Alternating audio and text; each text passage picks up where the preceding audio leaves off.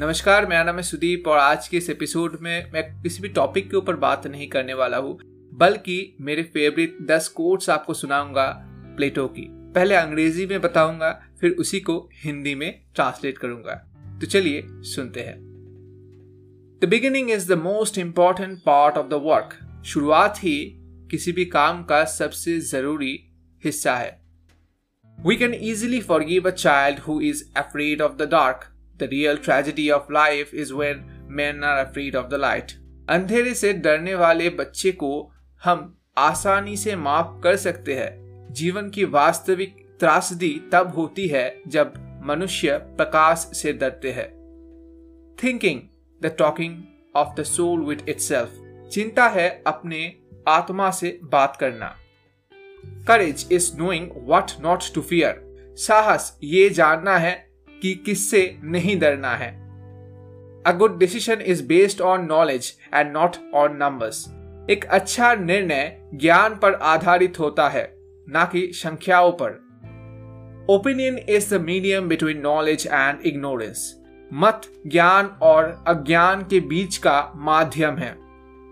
If a man neglects education, he walks lame to the end of his life. यदि कोई व्यक्ति शिक्षा को उपेक्षा करता है तो वो अपने जीवन के अंत तक लंगड़ा चलता है।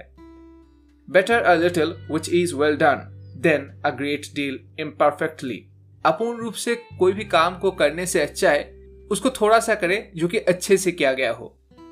Knowledge without justice ought to be called cunning rather than wisdom न्याय के बिना ज्ञान को ज्ञान के बजाय चालाकी कहा जाना चाहिए। Good people do not need laws to tell them to act responsibly while bad people will find a way around the laws अच्छे लोगों को ज़िम्मेदारी से कार्य करने के लिए कानून की ज़रूरत नहीं है, जबकि बुरे लोग कानून के इर्द गिर्द एक रास्ता खोज ही लेंगे। आशा करता हूँ कि आपको ये दस कोर्स अच्छी लगी होंगी, और इनसे आपने कुछ ना कुछ तो ज़रूर सीखा होगा। प्लेटो उस युग के भी one of the greatest philosopher है, और उन्होंने आज के जमाने में भी अपनी छाप, अपने नॉलेज से, अपने विजडम से छोड़ी है। आप इस जैसे और भी informative thought provoking life changing episodes के लिए ज़रूर मुझे सब्सक्राइब या फॉलो करें, जहाँ कहीं से भी आप सुन रहे हैं।